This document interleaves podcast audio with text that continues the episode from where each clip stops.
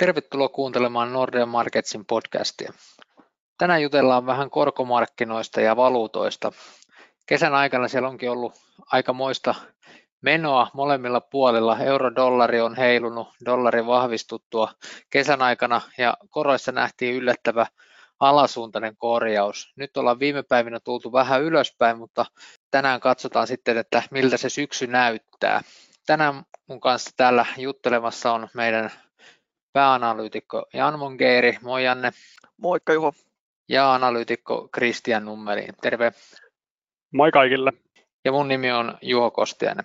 Ensi alkuun kyllä täytyy kuitenkin lähteä liikkeelle siitä, että meidän tuossa kevään viimeisessä podissa, niin meillä oli olympiamitalli veikkaus ja kuka sen kissan hännän muuten nostaisi, kun kissa itse, eli oikein meni, kaksi mitallia tuli.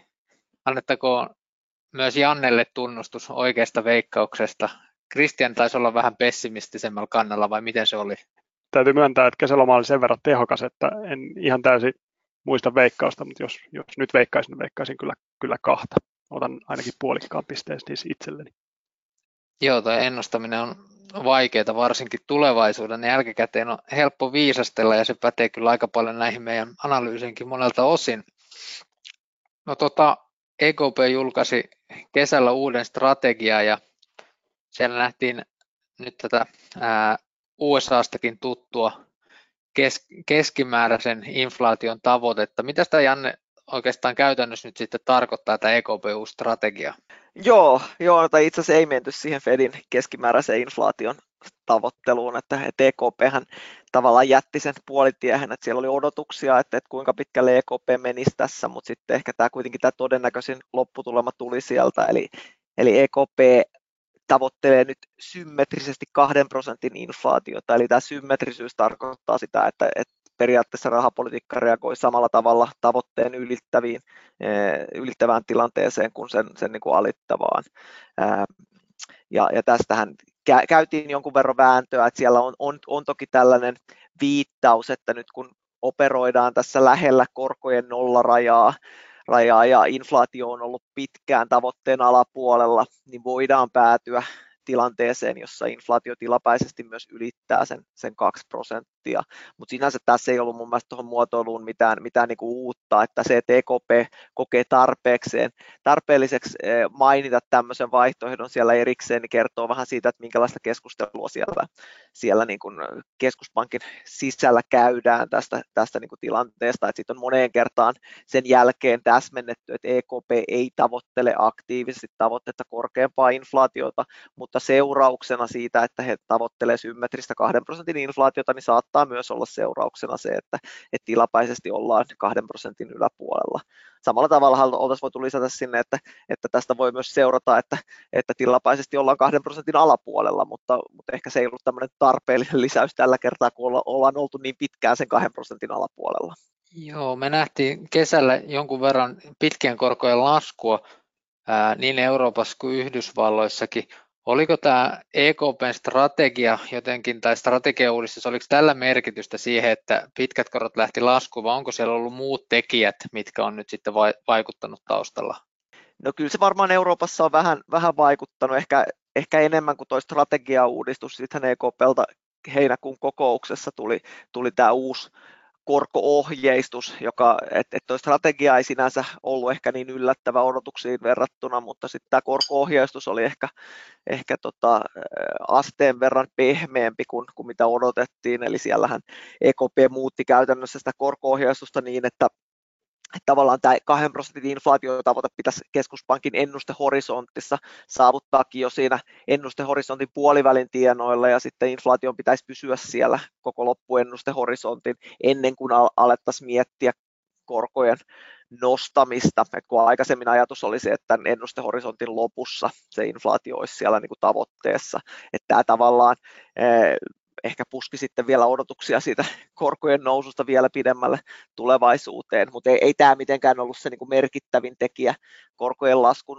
taustalla, että kyllä se on ollut ehkä enemmän Yhdysvalloista, Yhdysvaltovetosta, ja kun nämä, nämä uutiset tuli heinäkuussa, niin kyllä se, se tota, korot oli laskussa jo oikeastaan kesäkuussa vahvasti, ja, ja tota, jos Yhdysvaltoja katsoo, niin ne, ne huiputhan oikeastaan nähtiin tuolla jo kevään aikana mutta mitä siellä sitten muuta oli taustalla, niin toki Yhdysvalloissa se nousu aiempi, mikä nähtiin viime vuoden lopulla ja keväällä oli aika vahvaa. Siellä etenkin tämmöiset spekulatiiviset sijoittajat oli jo hyvin vahvasti positioitunut korkojen nousun puolesta, ja usein tämmöisessä tilanteessa sitten tulee korjausliikkeitä, että, että jos, jos niin kuin riittävän moni odottaa sitä korkojen nousua, niin ei ole enää oikeastaan niitä, jotka sitten asemoituu sen korkojen nousun puolesta, ja silloin usein nähdään se, se korjaustarve. Ää, toki me nyt löydetään ainakin jälkikäteen näitä makro, makrosyitäkin, että että toi oli sinänsä mielenkiintoista, että korot laski samaan aikaan, kun, kun esimerkiksi inflaatio vaan Yhdysvalloissa kiihtyi ja kiihtyi odotettua enemmänkin, mutta että, että markkinoilla selkeästikin ostettiin tämä keskuspankin tarina siitä, että, että inflaation kiihtyminen olisi vain tilapäistä, ja, ja niin kuin se, se ei sitten tullut enää yllätyksenä, tai vaihtoehtoisesti voisi sanoa, että ne korkeammat inflaatioluvut hinnoiteltiin sisään silloin alkuvuonna jo, ja sitten niissä ei enää ollut, ollut markkinaajuria. Ja toki sitten tämä meidän surullisenkin tutuksi tullut korona, koronatilanne, niin onhan se mennyt taas asteen verran huonompaan suuntaan. Että tämä delta-variantti on nostanut uusia pelkoja ää, tuota, pintaan, jotka sitten kesän aikana sai ainakin jonkunlaista tällaista ää, riskin karttamista aikaa, mikä sitten osaltaan paino näitä niin korkoja, mutta, mutta jälkikäteen on aina, aina hyvä selitellä ja kyllä mä miten sanoisin, että, että jos katsotaan tuota korkoliikkeen suuruutta, niin vaikea sitä on selittää pelkästään makrotekijöillä, että, että, että, niin kuin, että, että talous ja, ja inflaationäkymät olisi muuttunut niin paljon, että ne selittäisi tuota korkoliikettä, mutta, mutta niin kuin, näinhän usein on markkinoilla lyhyellä tähtäimellä, että, että kaikkia lyhyen aikavälin liikkeitä ei pysty selittämään makrotekijöillä ja se nyt pätee aika hyvin tähän, tähän kesän liikkeeseen myös, että, että ainakaan oman arvion mukaan niin makronäkymät ei, ei niin kuin kyllä heikentynyt tuossa mittakaavassa kuin, kuin sitten tämä korkojen lasku voisi indikoida. Joo, inflaatiosta on ollut aika puhetta ja mekin tuossa keväällä podiakin siitä tehtiin ja ensin siellä oli tosiaan tämä öljyn hinnan palautuminen. No nyt sen jälkeen on tullut käytetyt autot on ollut se seuraava inflaatioajuri ja lentoliput ja tietysti kysymys kuuluu, että mikä se seuraava väliaikainen tekijä on, kun inflaatio vaan puskee ylöspäin. Mites Christian, muualla maailmassa on nähty myös aika paljon hintojen heiluntaa myös raaka-aineissa. Onko se näkynyt valuuttakurssipuolella miten vahvasti? Joo, kyllä varsinkin tässä elokuussa nähtiin jonkun verran raaka-aineiden hinnat laski, osa, osa reippaammin kuin toiset, mutta esimerkiksi rautamalmin hinta on tullut tosi paljon alas öljyn hintakin laski tässä elokuussa. Nyt on kyllä, kyllä palautunut moni näistä, että ehkä niihin liittyy Kiinan kasvuhuolet ja ehkä delta-varianttihuolet, mutta tämä menee osaltaan siihen esimerkiksi öljyssä kyllä siihen normaali heilunnan piikkiin sinällään, että öljypuolella meillä on kuitenkin OPEC, vaikka lisäilee hiljalleen tuotantoa, niin siellä on selkeästi rajoitetaan sitä ja on valmiutta rajoittaa lisää, jos tarve vaatii, mikä sitten osaltaan rajaa sitä, sitä volatiliteettia, että siellä suuntaan jos toiseenkin ollaan valmiita tekemään sitten, sitten toimia. Ja ehkä, ehkä nämä kaikkein kovimmat, mitä alkuvuonna nähtiin, raaka-aineiden hintojen nousut, niin usein kun joku nousee pystysuoraan, niin se ei pidemmän päälle ole kestävää, ja nyt siitä siitä on päästy markkinoille jonkun verran eroon. Tämä on tietysti näkynyt valuuttamarkkinoille näiden hyödykevaluuttojen elokuussa ensi, ensi heikentymisenä, kun, kun raaka-aineiden hinnat laski ja Norjan kruunu esimerkiksi heikkeni jonkun verrankin ja nyt on ihan viime päivinä otettu sitten takaspäivä, kun öljyn hinta on jälleen, jälleen kivunnut nousuun. Ja tässä oikeastaan muualla maailmassa, jos me katsotaan vähän mitä on tapahtunut, niin että jos me nyt mietitään täällä kehittyneissä maissa, että muuttuuko rahapolitiikka Yhdysvalloissa, niin monessahan muussa maassa inflaatio on jo noussut todella paljonkin ja keskuspankit on, on vastannut räväköillä koronnostoilla niihin. Eli sinällään kehitty, kehittyvät maat elää tässä jo vähän meitä, meitä edellä sinällään. USAn taperöinnistä, eli rahapolitiikan ää, elvytyksen takaisinvedosta on nyt jonkun verran jo puhuttukin ja huomennahan on toi Jackson Holeissa keskuspankkien kokous, jossa nyt odotetaan sitten tätä Powellin puhetta ja ehkä ää, näkemystä siihen, että millä aikavälillä näitä osto-ohjelmia ruvettaisiin sitten rajoittamaan. Miten Janne, mitkä siellä on nyt markkinoilla odotukset? Onko jo tänä syksynä tämän määrällisen elvytyksen ää, eräpäivä vai vieläkö se jatkuu ensi vuodelle ja miten on koronnostojen laita USAssa? Joo, kyllä se varmaan jatkuu ensi vuodelle, että tässä nyt ensin varmaan päätös siitä aikataulusta. Et mä luulen kyllä, että päätös tulee nyt syyskuussa ja, ja varmaan ostomääriä aletaan pienentää myös tässä tämän vuoden aikana, mutta, mutta varmaan nettoostoja ei saada lopetettua tämän vuoden aikana, että kyllä se ehkä tehdään nopeammin kuin aikaisemmin, mutta, mutta niin kuin kyllä se vähin, tai melkein väistämättä sinne ensi vuoden puolelle paluu, että, että jos nyt vedettäisiin suoraan liinat kiinni ja todettaisiin, että lopettaisiin vaikka parissa kuukaudessa nyt nämä nettoostot, niin se olisi kyllä varmaan pieni shokki markkinoille ja sellaista Fed ei varmasti halua, halua ää, niin kuin lähettää tai saada aikaan.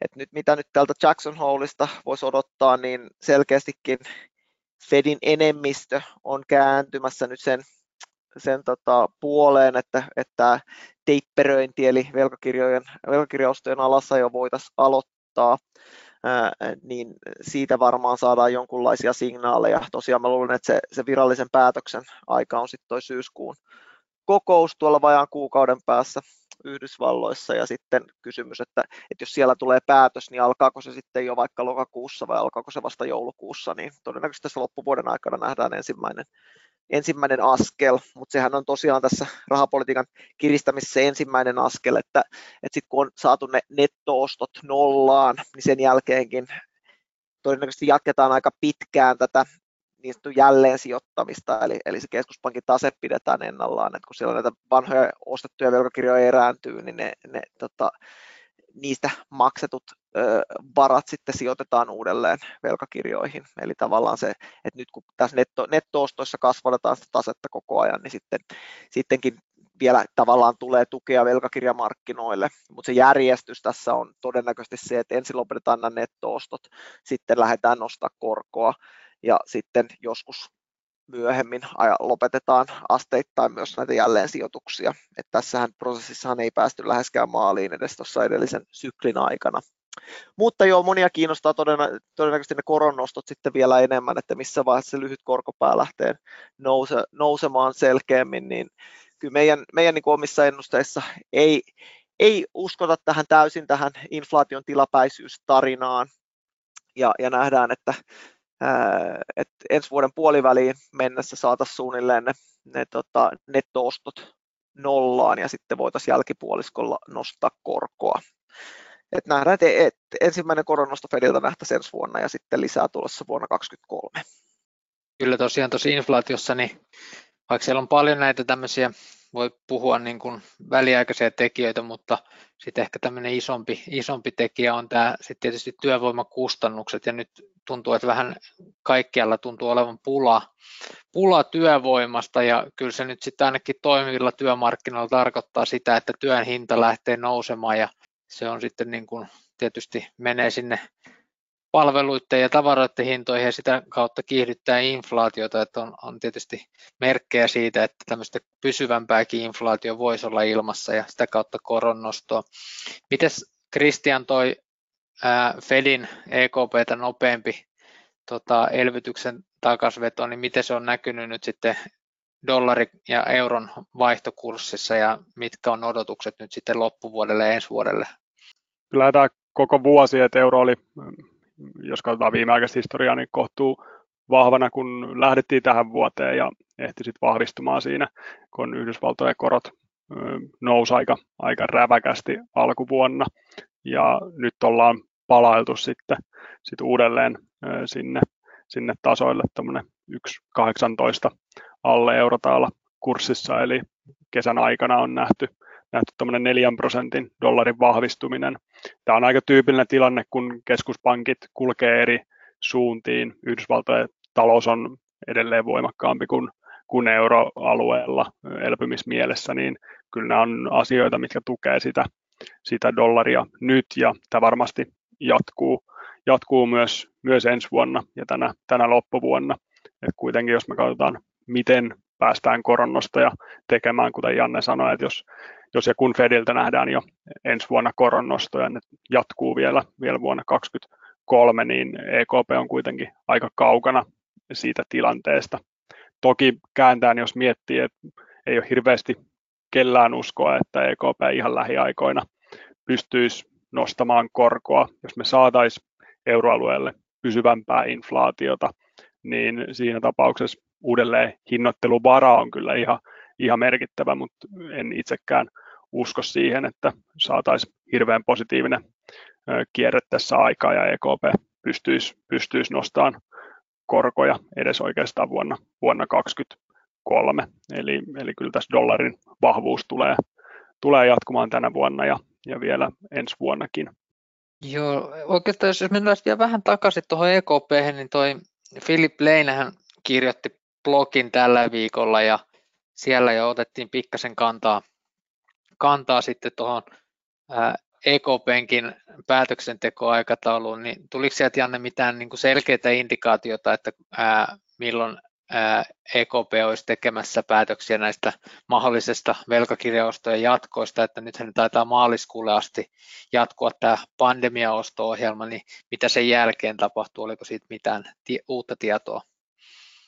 No joo, ainahan tuosta tavallaan tulee uutta siinä mielessä, että, että no, toki Leinon pääekonomisti ja hänen kommentteja kuunnellaan tarkasti, mutta tässä on ollut nyt vielä tämä kesätauko vähän niin kuin, että viimeisen kuukauden aikana ei ole kovin monta puhetta EKPstä kuultu, kuultu, kun on, on ollut lomakausi, niin nyt tavallaan kuitenkin taloudessa tapahtuu koko ajan, niin mielenkiintoista kuulla tämä, tämä niin kuin arvio nyt, että miten keskuspankkiirit näkee tämän tilanteen kehittymisen. Että, että kyllä niin kuin siihen nähden, jos ajattelee näitä delta-variantin riskejä esimerkiksi, niin EKPn näkemys on aika positiivinen. Se näkyy niissä Leinin kommenteissa, että he peria- periaatteessa näkee, että, että kyllä he näkee nämä delta-variantin riskit, mutta he näkee myös sen niin, että, että niin kuin tavallaan rokotukset auttaa, että et sairaalahoitoon ei tarvita, tai sairaalakapasiteetti ei ole samalla tavalla testattuna, ja tämä heijastuu myös siihen, että et niinku tämmöiset täydet talouden sulkutoimet ei näytä näytä nyt samalla tavalla todennäköisiltä kuin, tai todennäköisiltä kuin pandemian aiemmissa vaiheissa. Eli toisin sanoen talous kestää näitä uusia virusaaltoja, vaikka nämä variantit on vaikeampia, niin, niin paremmin kuin, kuin aiemmin. Eli toisin sanoen siinä, siinä mielessä niin kuin EKP näkee, että, että niin kuin toipuminen on, on urallaan. Ja sitten mitä näiden velkakirjaustojen kalibroitiin tulee, niin siinähän EKPn tämä niin kuin se perimmäinen tehtävä on eh, helppojen rahoitusolosuhteiden ylläpitäminen. Ja nyt jos puhuttiin aikaisemmin tuosta korkojen laskusta, niin sehän tarkoittaa sitä, että, että ainakin sillä mittarilla niin rahoitusolosuhteet on keventyneet.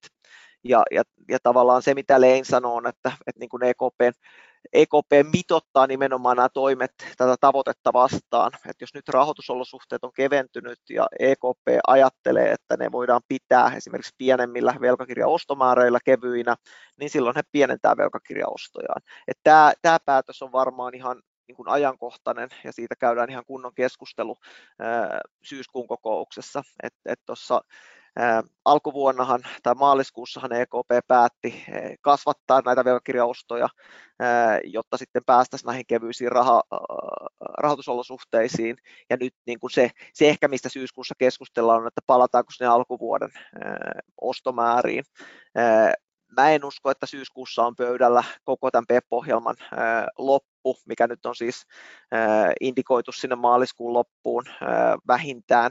Leinkin sanoi, että sinne, sinne on pitkä aika, aika ja sitä päätöstä ei, ei niin tarvitsisi tehdä vielä. että mä luulen, että se on edessä, edessä joulukuussa. Et on ihan mahdollista, että, että niin kuin pienennetään jo tätä ostomäärää, mutta ei, ei sillä tavalla, että olisi niin kuin tämmöinen Fedin kaltainen teipperöintiprosessi, vaan todetaan, että, että rahoitusolosuhteet voidaan pitää kevyinä pienemmilläkin ostoilla ja sitten ehkä joulukuussa voisi olla se aika, aika niin kuin päättää tästä tota, koko pandemiaostojen tulevaisuudesta. Et sehän on linkattu tähän korona, koronaviruskriisin kriisivaiheeseen ja kyllä ei ole kovin vaikea mun mielestä argumentoida, että, että nyt, nyt tällä uudella delta-varianttiaallolla, mikä on menossa, että kriisivaihe on edelleen käynnissä, joten, joten niin kuin ei, ei ole sillä mielessä mun mielestä kiire nyt vielä syyskuussa päättää tästä pandemia-ajan ostojen lopettamisesta. Joo, syyskuu onkin mielenkiintoista aikaa keskuspankkirintamalla ja se on myös muuten talousrintamalla, eli heti ensimmäinen päivä syyskuuta, eli se on ensi viikon keskiviikkona, julkaistaan meidän uusin Economic Outlook, eli sieltä sitten löytyy uudet talousennusteet ja näkymät niin Suomen, muiden Pohjoismaiden kuin sitten maailmantaloudenkin kehityksestä. Ja kiitoksia Janne ja Kristian hyvästä keskustelusta ja palataan taas uusin aiheen seuraavalla viikolla.